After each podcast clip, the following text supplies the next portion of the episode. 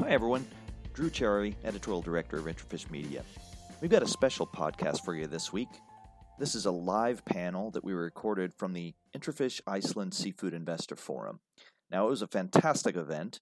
We brought together executives from all across the spectrum, but one of the areas we focused on was the burgeoning Icelandic salmon farming industry. And what was exciting is that we were able to talk about not only the opportunities, but the challenges facing the sector. It was a great, frank discussion.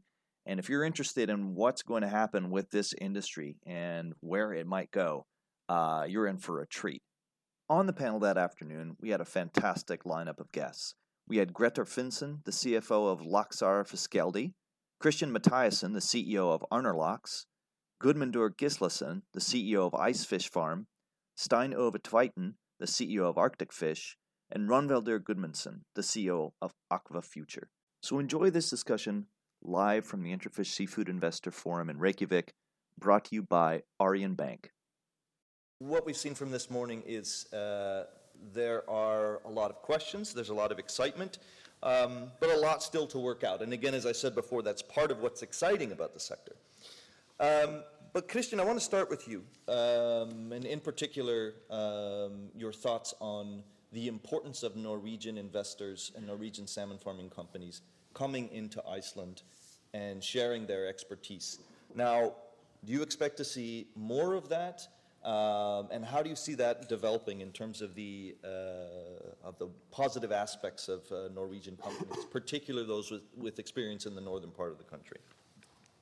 Well, when we um, when um, when we started quite early, and in 2014 we had uh, we were in discussions with uh, with Bakkafrost. We went to we went to SalMar. Uh, we wanted to we wanted to get a partner, one of the one of the best in best in class.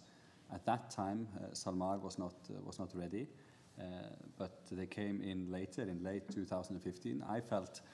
I felt in 2015 when I stepped into stepped into SalMar's office, Leif Inge and Gustav's office for the for the first time, and they said, Christian, we want to, we want to be a part of your operation in, in Iceland. I sort of felt like a 17 year old signing for Real Madrid. It was a, it was a validation of what we were doing. We were extremely, extremely proud uh, of what we, what we had done so far, and we got their, their um, competence to come in and, in and help us as well. Uh, their competence and their guidelines uh, has been extremely, extremely important, important for us. They are helping us, uh, helping us um, uh, keep in mind what is important in, fish farming, how we should take the, uh, take the correct, correct steps. And we are really, really proud and that we have them with us. But it's also important to, to point out that Arnarlax is not SalMar. Arnarlax is Arnarlax. We are our company. We have, but we have one, one big industrial owner together, together with us, helping support us. But we are not we are not SalMar. We are Arnarlax, and we are extremely proud to be Icelandic Arnarlax, building the, industry and the future here in, Iceland. Stein Ove, uh, same question to you, and uh, a bit of a look backwards. What do you think it was that was the tipping point that had Norwegian salmon farming companies actually make the investment, not just show the interest, but actually invest money? What was, what was it that finally made, uh, made the decision? No, well, uh, fundamentally, I think it's important for a company to have growth and development, and uh, I guess that's part of also our owners as well. Uh, decision basically. Uh, it is a part to to to to, to take, uh, take take part of a development, and and uh, and yeah. it was like one guy once said, it's like you have development or you have de-development, if you can say it like that. And for a company, that's like fundamental. And I think that was maybe the most important uh, aspects of the interest for NRS to come into to uh, to uh, Arctic Fish. So Gudmundur, um, you know, you, you mentioned uh, reaching out to investors and having a, quite a time getting them to commit uh, and actually put uh, put money into these projects. Uh, again, given these variables, given the risk, um, what case needs to be made to get other investors to, uh, to come into the sector? Because certainly that's going to be critical uh, to grow this sector is actually attracting more than, uh, more than just Norwegian salmon players. There needs to be other people uh, participating. So um, what does the industry need to do to go about bringing, uh, bringing those investors in? Well, our, focus is uh, production. Uh, produce uh, good fish at uh, reasonable cost compared to the volume, and show that we can grow the fish and sell it at a premium price. So that's a fundamental of building up a company that you can produce the product, and so that's where we are aiming at getting. Uh, really on details how to maximize uh, production.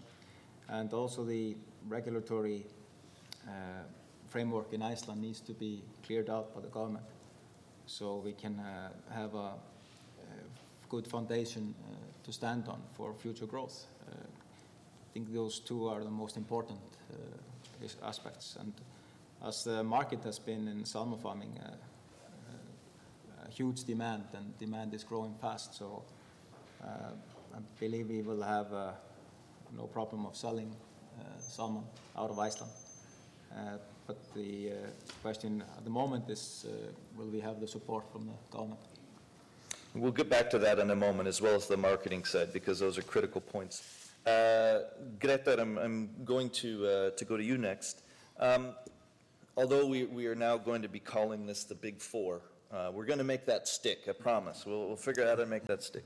But um, that said, um, these companies are, are quite small. Um, and even as they grow, there will be uh, the need at some point for consolidation. So, a, a couple of questions on this point. Is there any room for new players to come into the sector, number one? Uh, and number two, when does uh, consolidation start to make sense uh, and start to happen?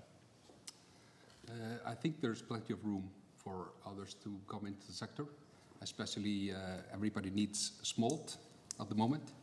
So if somebody is willing to, to build up a, a small, a small facility, he will be able to sell the smolts before noon, I would think. Um, of course, it's de- de- dependent on, on licenses. If others have room to, to set up uh, facilities and operation, but uh, I wouldn't think that, that the companies are ready for consolidation uh, right now, but, but of course it will happen at some, some states. We are in the final, just the final stages of, of just setting up the company. This is our first year of harvesting. Uh, we put our first smolts in, in sea 2017, and we won't have full production uh, until mid-year next year. So, so we're just in the final stages of setting up um, and building up the company. So we're not quite there yet, uh, thinking about consolidation, but it will come in, in some years, I think.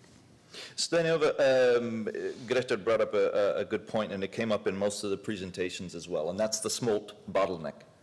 Uh, and the challenge here is, although there's great opportunity, there's still uh, there still are regulatory questions, um, and there's still the possibility, in, in some cases, to have the rug pulled out from under some of these uh, plans.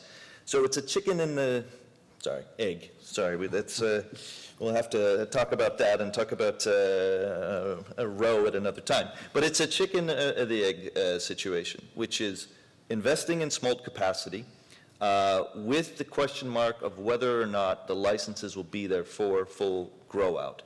How does the industry uh, need to handle that? Uh, It's a good question, basically, and that is uh, a little bit of the situation that we are in. Uh, For us uh, particularly, it has been like a pretty clear uh, vision that the smolt is essential to actually build up this production. And uh, of course, it is a risk doing that when you are uncertain about uh, licenses. So, but it's like you said, it's the chicken and eggs. What comes first? And for us, it was to get the smolt prepared and taking that risk basically. And then, of course, our operation, uh, uh, taking that has been like we're taking also step by step uh, and adjusting also the smolt production to to to the sea capacity.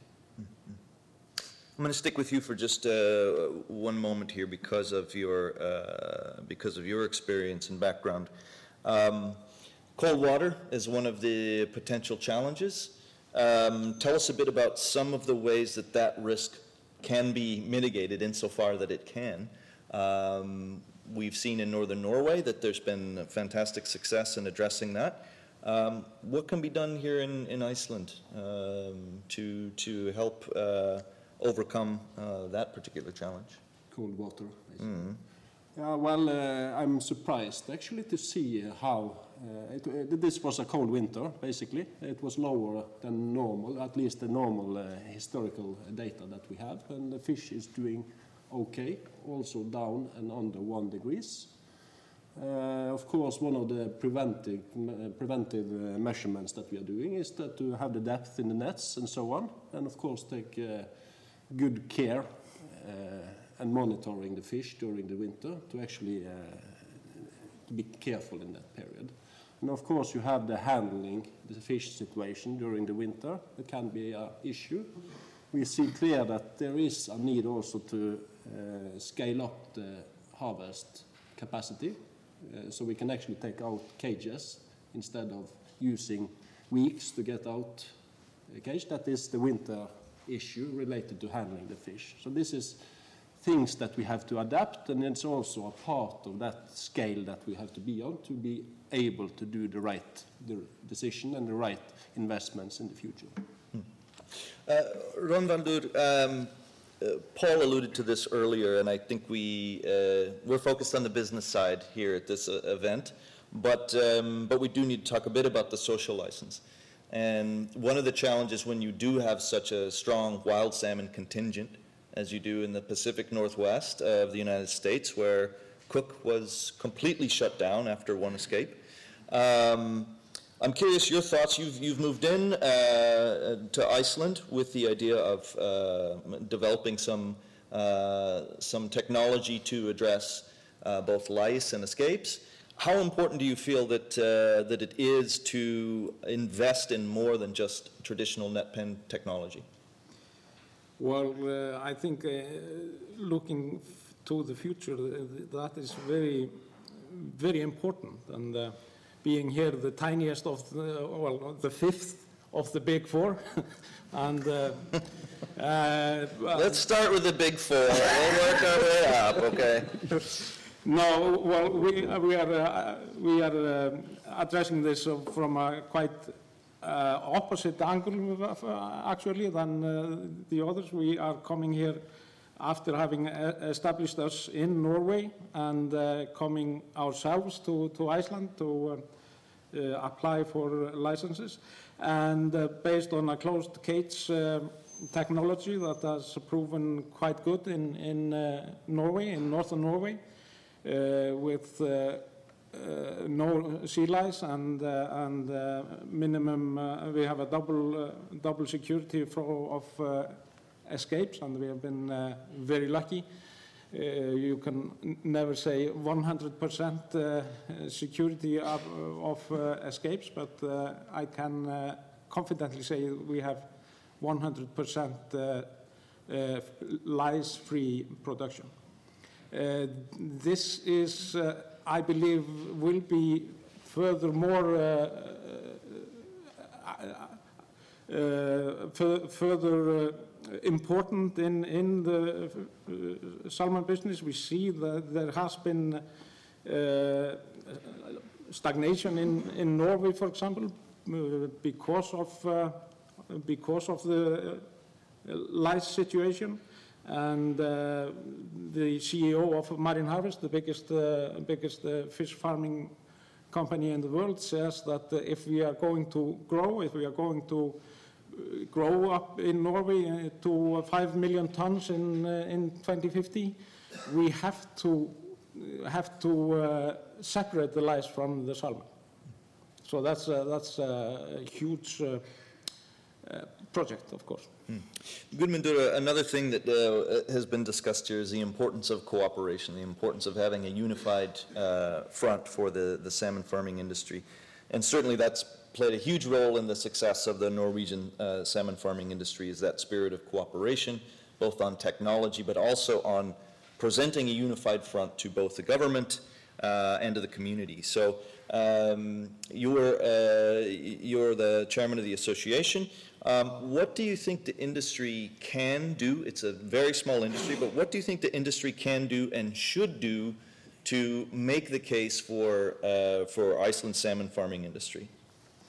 Yeah, I'm not the chairman of the association, I'm a board member. Sure. Uh, But the, uh, but as uh, unified uh, we are uh, today, uh, we have association of fish farmers in Iceland and, uh, and we've been uh, working on uh, together to come to a understanding between us and, and the government and then uh, the fish farmers, uh, the fish anglers, anglers and, and so on. And uh, I was a part of this committee that finished last summer. That uh, we signed uh, agreement uh, or, or a uh, report that uh, we will uh, use the science to find out how, how much we can produce and, and so on. And much, a lot of new rules into the current law. It just makes it more easier for the government to surveillance what we are doing. And that's what we uh, all agree on, that uh, we need strict uh, conditions, we need good regulatory framework. So we do not are tempted not to do what, what's not good for the, for the salmon and, and the environment. So I believe we are working very hard and, and, uh, and uh, full speed on, on establishing uh, salmon farming in Iceland. For myself, I founded the first uh, data center in 2009, and uh, I also uh, was hit in the wall with a lot of regulatory and, and uh, different kinds of uh, opinions on, on that business. So when you have a new business growing up in a new area, you have a lot of people that are asking, and, and we need to set the rules and, and find the best way to work this through. So I think this is a time that uh, is uh, very healthy and uh, extremely good for everybody to get to know what salmon farming is and how the rules should be. So, and we've been very active getting knowledge from Faroe Islands, from Norway. Uh, the law that was placed in Iceland in 2015 is excellent law. It's uh, uh, you know focusing on having rather fewer players and and uh, generation splits and, and, and so on. So it's all the necessary uh, up-to-date law that, that we need, and uh, further adjustment to that is also good. Uh, let's shift to the market side. Um, Christian, you, you mentioned how uh, Jamie Oliver kind of blew up in everybody's uh, faces. Um, but that's certainly not the, the case. That's a, that is one example. Uh, Arnarlax's uh, salmon is in Whole Foods, and I've, I've seen it there, and it's uh, well promoted uh, by, by that group. And certainly when you have the backing of a company like that that's known for sustainable seafood, coupled with whatever Amazon is going to do, um, that's very positive. Now, um, tell us a bit about how the positioning of, uh, of Icelandic salmon farming in that premium, eco-friendly uh, way um, is going to uh, be key to the expansion of the industry, because it certainly was something every one of you mentioned. Yeah, I think that uh, when it comes to when it comes to marketing of Icelandic salmon, uh, we we all have a we all have a job to do. We need to we need to find a way, and and I think one thing that is uh, important going forward is that we don't allow the we don't allow the standards to tell us how we are going to operate our operate our farms because. For example, with the with the Whole Foods, they put a lot of restraints on our on our production. Some of them are very difficult to difficult to meet, and um, I think it's important that we start to define what is the Icelandic salmon because we also are in the possibility to do to do that. There has been very little amounts of Icelandic salmon going into the into the market, and we need to come in a position where it is the Icelandic salmon giving us a, a premium, not that it's sold through Whole Foods or um, or any any other markets. Sort of like the um, like the uh, the Faroese have been have been doing. It's the it's the Faroese brand itself which is creating creating values, not the different production methods they are um, they are using to to get there. And um, so that's a sort of uh, my uh, my big uh, big dream is that we can we can define uh, between us uh, what is the Icelandic salmon, how we're going to how we're going to, to market it, and don't let the don't let the standards be decisive on um, on how we're going to run our run our production because we will, and we in Arnarlax we have had challenges for the. Um, especially in 2018, a lot of challenges, biological, biological challenges, and we have to make sure that we don't end up in a situation where we are out of out of markets because of the biolog biological challenges we are we are facing, and that we will continue to continue to face because salmon farming is also it's mainly about solving the, the challenges which comes along. Is there efforts underway to create any kind of Icelandic salmon brand amongst the? No, I hope, I'm hoping we had some some discussions uh, last year. Uh, they didn't. Um, we didn't manage to bring them any, any further. I'm hoping also that this can be um, a platform where we can come, together. We can, uh, we can start, start uh, arguing about how we're going to, going to do it. It's not going to be easy. Everyone has to give something, everyone has to, has to take something if we're going to make this a reality. But I think it will be a real strength for us to be, to be unified in this, um, in this situation. We can fight as much as we want over over licenses and and that thing, but when it comes to when it comes to sales and marketing of the fish, I can't see anything else than that working together will make us all stronger. We're all what is important for us at the end of the day is what are we getting what are we getting paid for a salmon and if we start competing Icelandic against Icelandic, we will come into a really bad spiral. I want to make sure that uh, the audience knows that uh, you certainly can ask questions. We have a, one of my colleagues there has a microphone uh, there in the back, so if you have any questions, please just raise your hand and uh, the, the panel will be uh, happy to address them, I'm sure. Um, so I want to talk a bit about the production costs and in particular a bit about uh, infrastructure. Um, and Grettir, tell me a bit about uh, about the the investments that are needed in infrastructure and where that money will come from, because certainly that's going to have a big uh, uh impact on uh, ultimately on production costs. Uh, I mean, uh, services like well boats, service boats, net cleaning, all that. It is coming slowly. Egersund, for example, is opening up a, a net cleaning facility in, uh, Eskifjörður. Uh, there has been some, some wellboats on offer in Iceland, uh, but I'm sure as the industry is, growing and we'll get more licenses and, production up and running, we'll get services. There are interested parties that have a process uh, in offering services, but so far the industry is just too small for, for anyone to be able to offer a, a full service in, mm. in, in Iceland uh, yet. But I believe in 1920 we will get there, or at least some parts of the way. Uh, we we seen that uh, uh there is a lack of uh, veterinarians in Iceland, which specializes in, in fish health and fish diseases. We've actually hired a Norwegian company called Fiskard, to, to provide services for us, and, and they've put up operation in Iceland, and I believe they are working with some of my colleagues at least. Uh, and uh, so we're, we're getting there, but slowly. Uh, but I'm sure once production is up and, and, licenses are in place, more and more companies will, will see that they can offer services to us. One other thing is, is like styrofoam boxes. Uh, they're produced in, in one place in Iceland and uh, at a much higher cost than in, in Norway, for example. Uh, so we're moving air really from Hafnarfjörður to, to the east coast to pack the salmon. Uh, this is one thing. I'm sure I'm forgetting numerous other things we, are lacking, but, but this is more or less the story. We need services, but of course services will follow once uh, production is up.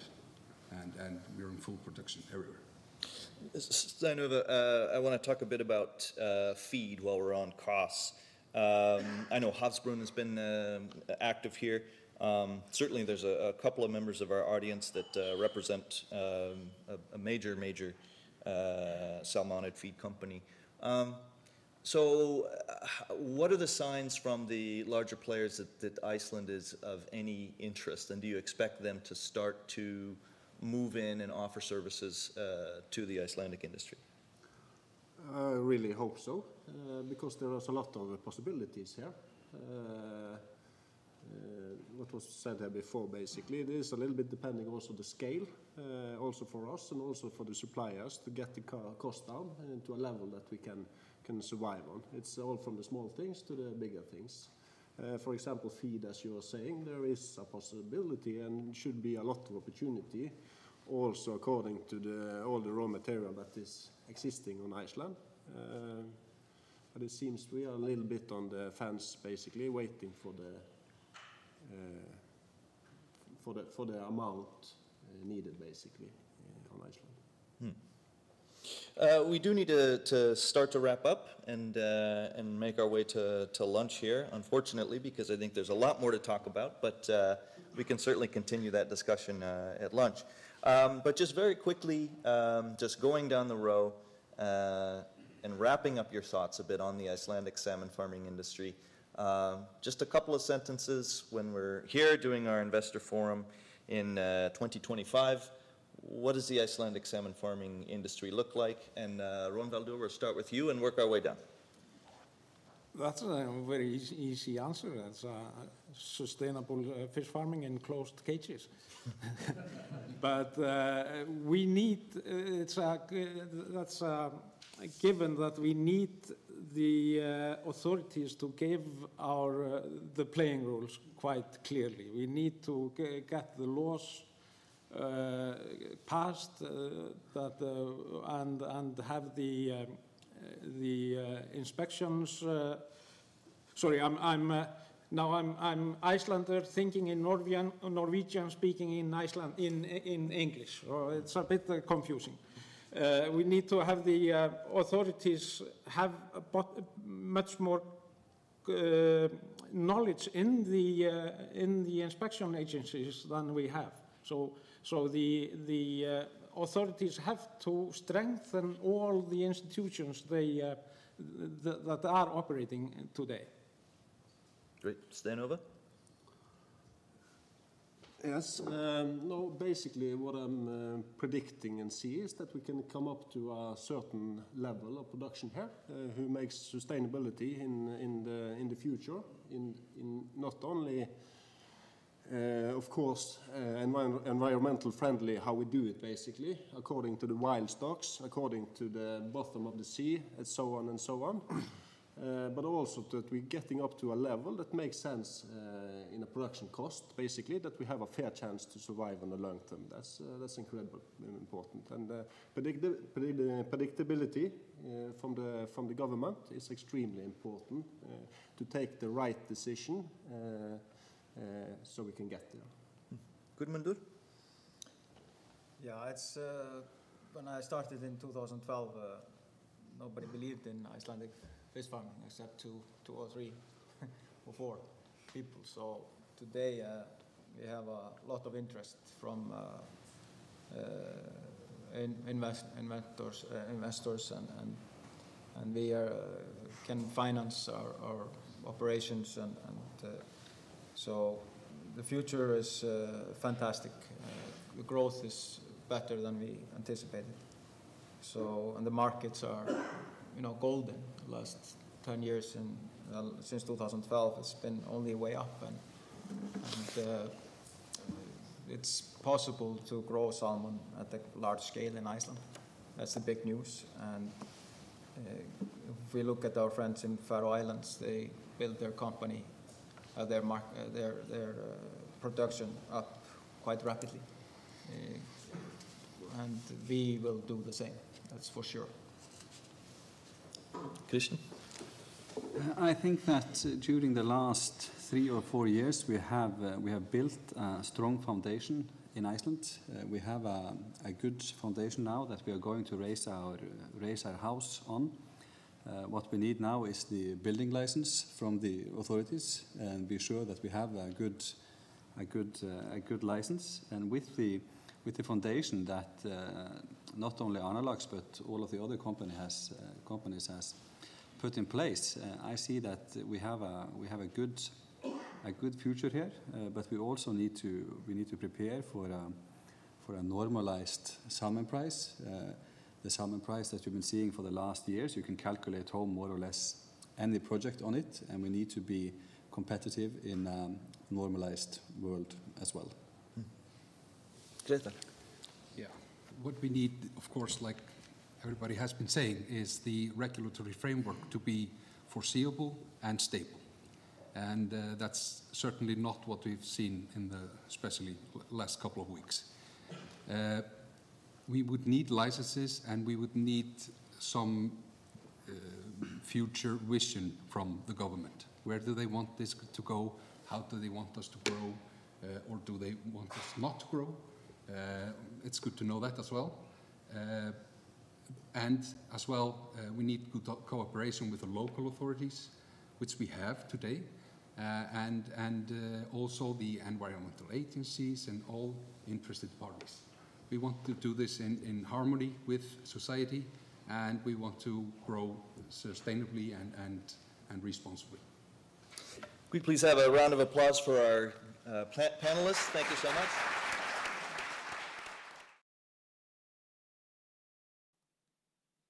So there you have it, a taste of the IntraFish Seafood Investor Forums. Now we have more to cover from the event.